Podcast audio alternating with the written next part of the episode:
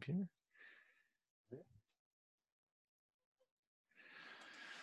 All right. Uh, Kale here from Zero Tolerance uh, Homebrew Club, and I have Jason Yerger uh, from the upcoming Mutantis uh, Brewery and Bottle Shop. And so, thank you for joining us, Jason. Appreciate My you pleasure. coming by. So, um, in terms of your new operation, um, can you tell us a little bit about uh, Mutantis, what uh, the mission is, and what you guys are doing there, and when it's going to open? All the all the details on that. Absolutely. So, Mutantis is kind of my attempt at bringing together all the gluten free beer that is all over the place down here in Oregon under one roof. Um, I'm not doing a big operation. I'm not going to be doing a whole lot of packaging. It's mostly going to be like a brew pub, bottle shop kind of deal. Um, but I plan on carrying all the gluten free beer that I can basically get my hands on here in the Pacific Northwest, giving dedicated taps to the other Northwest gluten free breweries. So, you know, anybody who's passing through the area, if you want to come to one spot and try every gluten free beer you can get in the Northwest, you can come get it at Mutantis. Um, but of course, I'm also going to be brewing a lot of my own beer as well. Um, it would be pretty tough to make it financially successful if I was just selling other people's beer. Plus, I mean, brewing is kind of what I do. So to not have a brewery component would be a little bit silly. Um, but yeah, so it's basically um, focused around doing a lot of experimentation, a lot of one off limited release kind of stuff. No flagships. That's kind of my motto. Never brew the same beer twice. Basically, just like what I would do as a home brewer, except on a slightly larger scale. A lot of freedom uh, in the process um, in terms of you know. Uh, if you're doing small batches, you get to brew whatever you want when you want. Uh, how does that uh, you know, how does that free you up from the constraints of like, uh, you know, if you had a flagship series where you just had to focus on pumping out beers, uh, you know, the same beers over and over again? Yeah, well, it's they're two very different sides of essentially the same coin, you know, in the brewing industry. It's like on the one hand, you have breweries that are focused on, you know, large scale distribution, consistency, consistency, consistency, you know, making the same beer as you know as exact as possible every single time which is you know a skill and an art unto itself. But uh, for me personally as a brewer it's not very fulfilling you know. I like to be able to tinker with stuff um, you know i don't really have a lot of fun if i just get one recipe that's kind of like good enough and just keep rolling that over and over again. Like i always want to be trying out new stuff and like you know like i'm not i'm not content with just like a pretty good ipa or something like that you know? I want to really refine the style like get it as close to perfect as i can. And i feel like there's like unlimited room for improvement you know? So like to have the freedom to just kind of tweak whatever i want whenever i want and you know if i get something right great if i you know face plant on it and it turns out to be crap oh well it's you know just one batch and I've got a, a brand new one right around the corner. Yeah, you, you you always want to improve the beers, right? And hopefully it goes in that direction instead of the opposite direction, right? so I'm sure it can go both ways, right?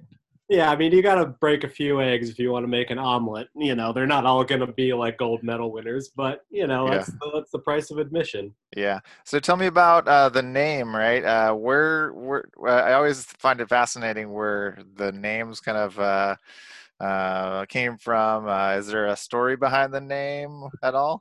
Absolutely. Uh, so, I mean, the the short answer is it's a portmanteau of mutant and Atlantis, and I kind of think of it as being like, you know, a safe place for mutants. You know, because all of us with celiac disease, we are, I mean, mutants. That's what we are. We have some kind of weird mutation uh, with our immune system, and um, you know we, we kind of got to stick together you know we're uh, we're the minority here uh, but also there's kind of a deeper story behind it um, so i am a licensed minister uh, in the church of the subgenius which i don't think a lot of people have heard of these days um, it was kind of popular in like the late 80s early 90s but it's a very interesting joke disguised as a religion, disguised as a joke. Um, kind of um, just a really like weird, surrealist, postmodern kind of bunch of people who just do a lot of like wild and wacky pranks and stuff like that.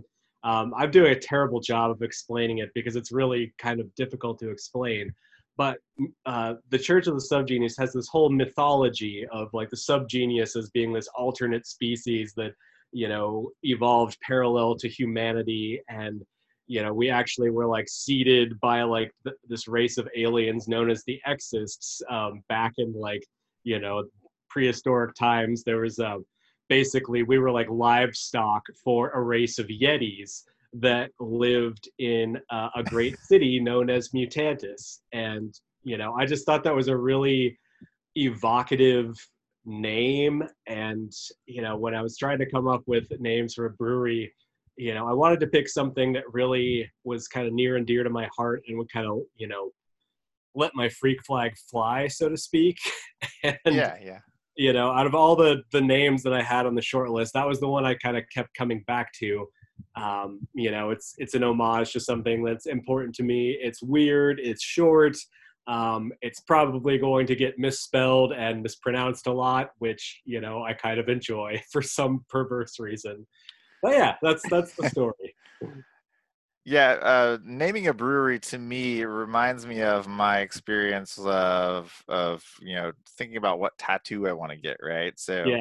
and I ended up I don't have any tattoos, right? And I could never like name my own brewery just because I I keep overthinking it, right? It's like you can always.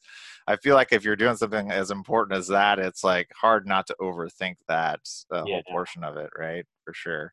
Yeah, yeah, I mean, it's it's definitely like I've I remember back to when I was like really first getting serious about home brewing and starting to like dream about starting my own brewery. You know, I've been thinking about what I would call my own brewery since like yeah. 2010, 2011, you know, and it took me a long time to settle on Mutantis. You know? Nice, nice. It's fine. I bet it's nice to finally um, see it coming to life. And tell us a little bit about um, your timeline and how the pandemic has affected that and when you think you're going to be open for business and have people in the door and and be able to get um, have your dream be fulfilled essentially right? Yeah yeah. So i am trying my best to get open by mid july um, I am an army of one in this project. I don't have any partners or employees or anything like that. Um, so I'm basically, you know, doing everything myself um, along with a general contractor.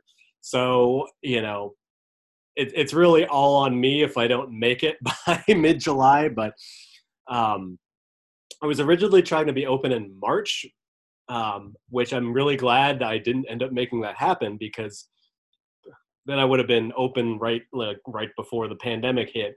Um, basically, what happened is I was all kind of set to like just start, you know, kicking ass and taking names and whatnot. Uh, and the city building department uh, decided they wanted to go through a whole seismic review process that just you know threw a monkey wrench into everything. So everything just kind of went to a grinding halt.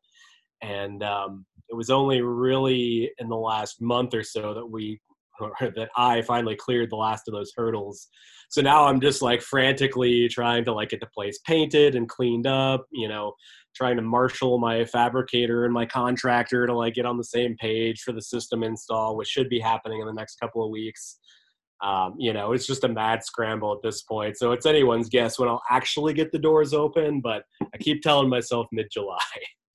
And so once you get open, uh, how many what how many taps do you think you're going to have uh, going? And then are you and it sounds like all of the different gluten-free brewery um, mm-hmm. from from the oregon market are going to be in there for either uh, bottles or, or cans or or maybe even kegs or anything like that. How many how much how many different uh, beers on tap you're going to be looking to brew? So i'm shooting for about 14 taps. I want to have eight of my own beers um, and then plus a tap for Bierly for groundbreaker for moon shrimp for evasion, and then I'll probably have another tap. You know, they'll kind of rotate through. You know, random people's seasonal offerings. Um, you know, if somebody else like Cold Crash ever makes it down here, I'll definitely give them a tap. And then I want to have a cider tap just because you got to have a cider tap. And um, you know, beyond that, I plan on stocking like a nice big reach-in cooler full of everybody's bottles and cans and all that good stuff. You know, like if there's people that are going to watch this maybe from other parts of the world, and they and if and if they see this and they're from another part of the world where they have zero options, right? They're going to be so jealous about what you're doing at this place because I mean, I can tell you, I'm in Seattle, and it's a pretty, you know, gluten friendly. I hate the term, right? But it's it's pretty friendly to you know gluten free beer drinkers and gluten free people in, in in general, right? But from other other areas that I've been into, it's like, oh, I'll take the rose um, cider, right? Yeah. That's all you get. So, I mean, to to see what you're doing and what's um, happening down in you know the Portland, McMinnville, Oregon market is pretty fantastic. If you're, I mean, it's kind of a destination uh, for yeah. A beer drinker that has celiac or gluten intolerance or something like that, right? So it's pretty cool. Yeah, and that's really the reason I wanted to do this in Portland, you know, because like I could have moved to another city where there's no gluten free beer on the market, you know, and tried to fill that niche. But, you know, I don't really like trying to be all things to all people. And, you know, when you're kind of the first in a new market, that's a whole, you know, headache to like try to get yourself on the shelf and all that. Like here in Portland, the market's pretty well established. So rather than going out and like, you know, trying to get on grocery store shelves and whatnot, I can really just kind of like amp up the momentum that all these other brewers are building up and kind of like help just kind of like tie it all together. Yeah, that's great. I can't wait to. Uh, I, I, I know you had posted a picture of the insides, and of course the space looks huge uh, when there's nothing in it, right? But yeah. and and you're. I'm sure surely planning on uh, filling that up with your equipment and all that kind of stuff. So, um, I guess that there's not that many hurdles left, right? So you just got to get the equipment in there and and uh, finish the finishing touches on there, and it's a mad dash at this point, right? Definitely. Nice. I wanted to switch the the uh, the topics to um, you know brewing processes and things like that, and I mm-hmm. I think that there's uh, on our Facebook page for Zero Tolerance Gluten Free Home Brew Club, there's a lot of conversation about uh, mashing uh, techniques when it comes to mashing gluten free. It's uh, let's say it's it's an art form, right? So there's yeah. There's uh, you know reverse step mashes, there's rising step mashes, there's single infusion mashes, there's um, start really hot, go down really low, and then start back up. Uh, uh, I've been doing decoction mashes where it's kind of all over the board. What's your what's your opinion in terms of um, the amount of effort that's involved in some of those uh, mashing techniques uh, uh, when it comes to the ease of the the mashing technique versus the wort fermentability or what you get out of something that's got a lot of um, more complexity to it yeah i mean it's a tough question to answer because you know it really depends on what you're trying to get out of the beer, like how much you care about efficiency, how much you care about body and head retention and whatnot. You know, at this point, you know, the community has kind of found like probably at least a dozen ways to successfully make gluten-free beer out of you know the variety of grains that are available to us. Um, what I'm mostly focused on at this point is just kind of trying to figure out how to have like as complete control as possible over the finished product for like as little effort as possible you know because i mean realistically you can get away with just a single infusion mash if you're okay with efficiencies in the like 70 to 80 percent range. Um you know or you know you can do some like slightly more complicated mashes and just dump a bunch of glucoamylase in there and you'll get you know great efficiency and huge attenuation but you might be hurting on the head retention the body and whatnot. Um, you know I'd, I'd love to say i've got it all figured out at this point but honestly it's still i think i think we're still a little ways away from having it like fully dialed in i mean, I've been working pretty closely with JP Bierly down at Bierly Brewing for like about the last year or so. Um, the two of us have just been kind of working together, trying different enzymes, different mash methods, and whatnot, and kind of comparing notes with other brewers. And it's just it's what's bizarre to me is that stuff that works in one brewery doesn't seem to translate to another, and like vice versa. Like you know I, I see people posting results from some process and i'll try the same process and like it'll be like completely different. And you know it's it's like what is going on here? Do we have like gremlins in the malt that are just kind of like messing with us in different ways? But i mean that, that's kind of one of the things that i hope to do with mutantis is you know with all these experimental batches i'm going to have the opportunity to just try like every other idea that i can come up with and hopefully can finally dial in a mash that works and that you can like really just tweak a few little things and get drastically different results.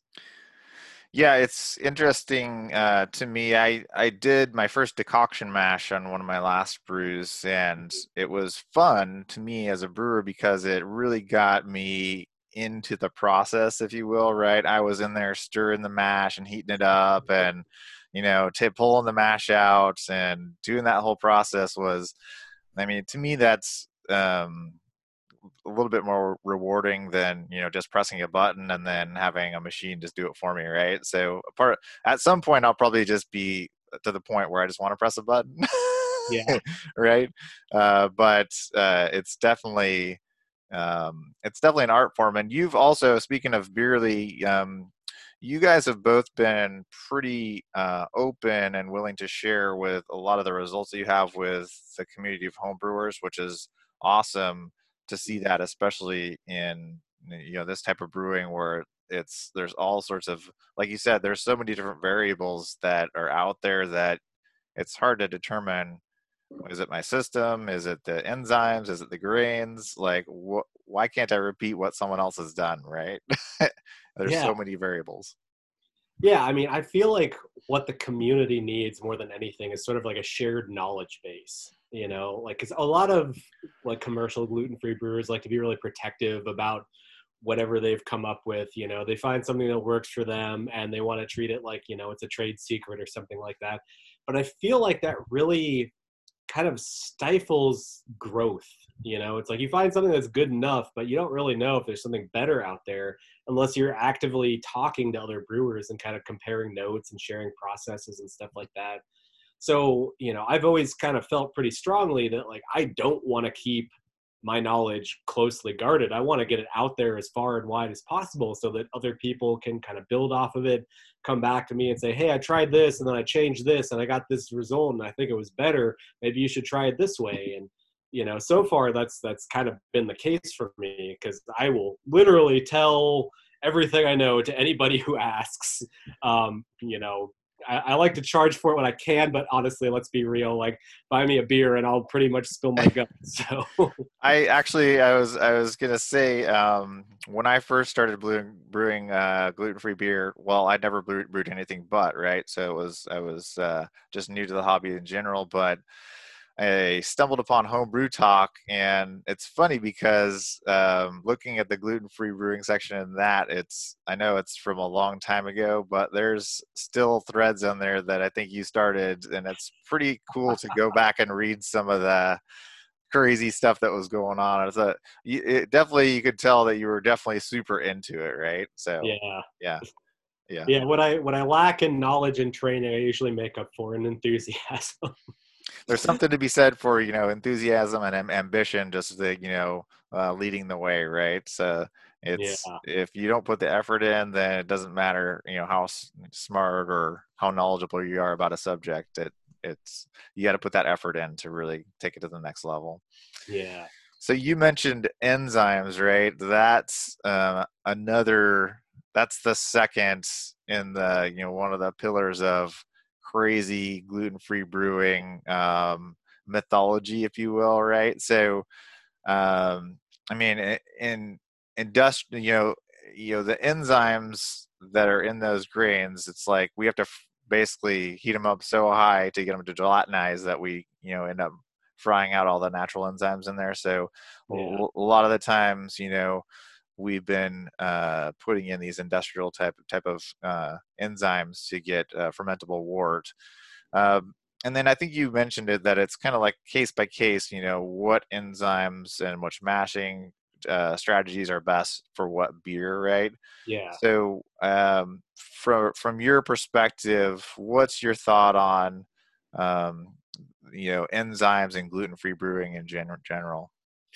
Yeah. So there's basically, you know, if you read, you know, basic homebrew book, they always talk about alpha amylase and beta amylase, and that's kind of as far as most people's understanding goes. But really, for us in gluten-free brewing, um, it's not nearly that simple. Like beta amylase is almost like completely off the table for us, and alpha amylase is not actually as cut and dry as it's kind of talked out to be. Like you know they they always say like conventional wisdom alpha amylase just kind of randomly chops the starches and you get some dextrin some glucose whatnot but like there's actually different types of alpha amylase that favor different types of sugar production for you know lack of a better word. Like some alpha amylases are really dextrin heavy some of them are really maltose heavy some of them will even produce you know more in the range of glucose. Um, so figuring out exactly what kind of alpha amylase you're working with is kind of one of the hard parts because most people i mean even i don't really know half the time because enzyme companies aren't really keen to tell you what's in their products. Um, but so we're like that's kind of where i'm at right now is trying to find specifically a maltogenic alpha amylase um, because unless you have a maltogenic amylase the primary conversion that's going to happen with a glucoamylase because that's one of the only other types of amylase that'll actually break down amylopectin which is a type of starch that is found like heavily in rice malt. Um, and amylopectin really doesn't like to break down under most alpha amylases. Um, but glucoamylase will break it down all day long. It'll just make nothing but glucose out of it and you'll end up with basically like a brut form of whatever beer you're trying to make. Um, but until pretty recently, that's what most most of us were using in the commercial gluten-free brewing industry. Because you know, I remember back in the day when I was getting started at Ghostfish, I kind of was going back and forth with a research chemist at one of the enzyme companies, and it was like, "Here, try this," and like, "Oh, okay, this works. I'm getting conversion. I'm getting attenuation. Oh, glucoamylase. All right, great. That's what I'll use." Um, so you know that was mostly where was at. Now i'm kind of trying to refine my understanding about alpha amylase but then there's one more enzyme that's also very important which is pullulanase which basically uh, how can i explain this as succinctly as possible? Um, it basically it doesn't make sugar but it does break starches down into simpler starches that are then more accessible to yeah, I, amylase. I can I can I kind of so, see. Yeah, I, I see I see like the image of like a how to brew where uh, John Palmer's got the the branches and then the branches get cut into a little bit smaller twigs and then yeah. uh, you know it, so uh, there's a tree and then there's the branches and then there's the twigs. It's kind of a good analogy, I think. I, I, so pullulanase is, is basically kind of taking the you know branches and making them into smaller twigs, if you will, right? Yeah, you can definitely think of it that way. Yeah. Um, and you know, like different starches have different degrees of branching, and that's like that's the thing is even like amylopectin is generally considered a branched starch, but how branched it is really depends on the grain. Like the amylopectin you find in millet might not nearly be as branched as the amylopectin you find in rice malt. And that's one of the reasons why rice malt has been kind of tricky to work with a millet malt's easy. Like you can get that stuff to convert with just about any enzyme you want to throw at it, and it'll it'll be fine. But rice malt is always like like either it converts completely to sugar or like you just end up with a bunch of dextrins and it won't attenuate and honest to god that's been where i've just been kind of banging my head against the wall for like the last five or six years is like how do we get rice malt to work as easily as millet malt and it really you know, I think we're getting close, but pullulanase was definitely like the missing link in there. It seems like the the new malts from Eckert, the new biscuit rice malts, and then the the Ondea Pro that a lot of people have been using.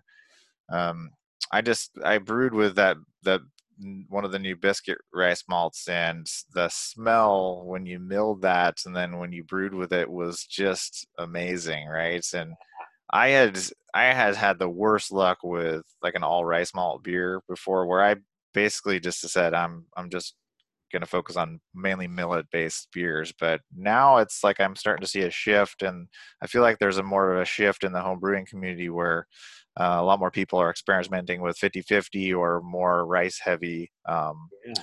bills or rice as uh, a base malt if you will right so totally. it's been interesting to see that was kind of how we knew that Ondea Pro was really something special is you know JP and I we brewed a 100% rice malt lager based off of one of Jim Eckert's recipes and until that point every all rice beer I'd made was like astringent, poorly attenuated, had some kind of weird like wintergreen celery seed character.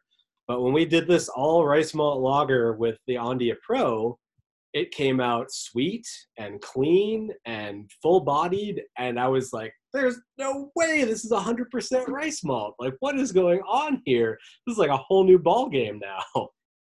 So yeah, yeah, exactly. And now, now the thing is, um, a lot of people are struggling with um, uh, attenuation, right? They're right. getting these great sweet beers, but then it ends up at you know 1.020 or something like that, and it's just yeah. not to the style. So um, it's there's there's still some mystery in there a little bit. With I know even JP had mentioned, hey, I, I uh, there's some of these beers are under attenuating and uh, yeah. So for some styles that may be perfect, right? But other styles that doesn't really fit uh, what you're trying to accomplish, right?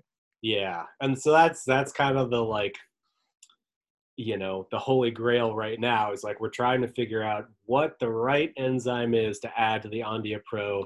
It'll get our attenuation to like the mid 70s. You know, we don't want to go too far, you know, to strip the body out of everything, but like being able to get above like 60 to 63% attenuation would definitely open up a lot more doors. You know what we need is we need a uh I, there, I know there's some literature out there. The Facebook page, our Facebook page, is a little bit tough because there's a lot of good information in there, but it kind of disappears over time. But at some point there's got to be like the how to brew gluten free edition if you will that someone's yeah. going to create and uh, i think that a lot of the work that people are doing now is going to lead to being able to you know have that that as a resource for home brewers and even pro brewers brewers in the future definitely i mean it's i keep threatening to write a book like that but you know right now I don't exactly have an abundance of free time to start working on a manuscript, but if somebody else doesn't beat me to the punch, it's definitely on my like bucket list. But if nothing else, like if somebody else is taking the lead on it, I definitely want to like help out however I can because that that book needs to exist. But we have to kind of figure out the best practice first. You know, we still have a little ways to go before it's like ready for prime time. Yeah, well, you hear that? That's a challenge. I think that's a challenge out there from Jason Yerger from Mutantis. that um, if no one else gets on it, he's going to write a book, right? Once once you get a, a little bit of spare time, right? It sounds like you're not going to have any spare time for the most part for a, a long period of time, right? At least probably the next year or two, I think you know, with any luck, I'll be successful enough that I can actually hire some help after a little while. Um, but you know, we'll see. with the climate the way it is now, you know, the whole COVID everything, it could be a tough first couple of years. You know, if we get hit with you know some more lockdowns, if we hit you know a second wave of the pandemic, you know, who knows? I'm just yeah. fingers crossed that you know we we keep it under control and don't have to shut down again once we reopen. Exactly. So let let's uh, let everyone know how can they get more information about uh, Mutantis. Again, you're looking to most likely um, open in the middle of July. Hopefully, are you on Facebook? Uh, where where can people get more information about the operation? Yeah, so I do have a Facebook page. If you just search Mutantis, um, which for those listening at home, if you can't think of how to spell it, just spell mutants and then add an I before that S at the end, and that's Mutantis. Um, there's also I've got a website that I just finished a, a rebranding on. Um, it's just mutantis.beer, which who knew the dot beer was a thing, right? as soon as I saw that was an option, I'm like, yeah, mutantis.beer. That's what I want. Um, but you can check that out. Um, I don't update that as frequently as I do the Facebook page, but that's I'm going to get better about that as I actually start getting closer to opening. Uh, I don't have any other social media right now. Um, I'd love to get an Instagram going. Probably not going to bother with Twitter because that's kind of a whole mess. But um, you know, it's just there's so many so many things to juggle right now that I'm just kind of trying to focus on like Facebook and the website. But and if you uh, ever want, uh, from a home brewing side, if you ever want Jason's uh, opinion, then if you join the Zero Tolerance Facebook page, uh, he's a frequent uh, commenter and uh, helps out a lot with um, people that you know need need assistance or have you know questions about gluten free brewing. So we appreciate you, you for that. So it sounds like you got mutant beer for mutant people, right? Is, we need to come up with a new a, a, slogan for your place, man. Well, you know, I want to thank you for joining. Um, this is the first of, I hope, uh, um, several of these um, kind of meet the brewer programs for the zero tolerance page and for YouTube. So,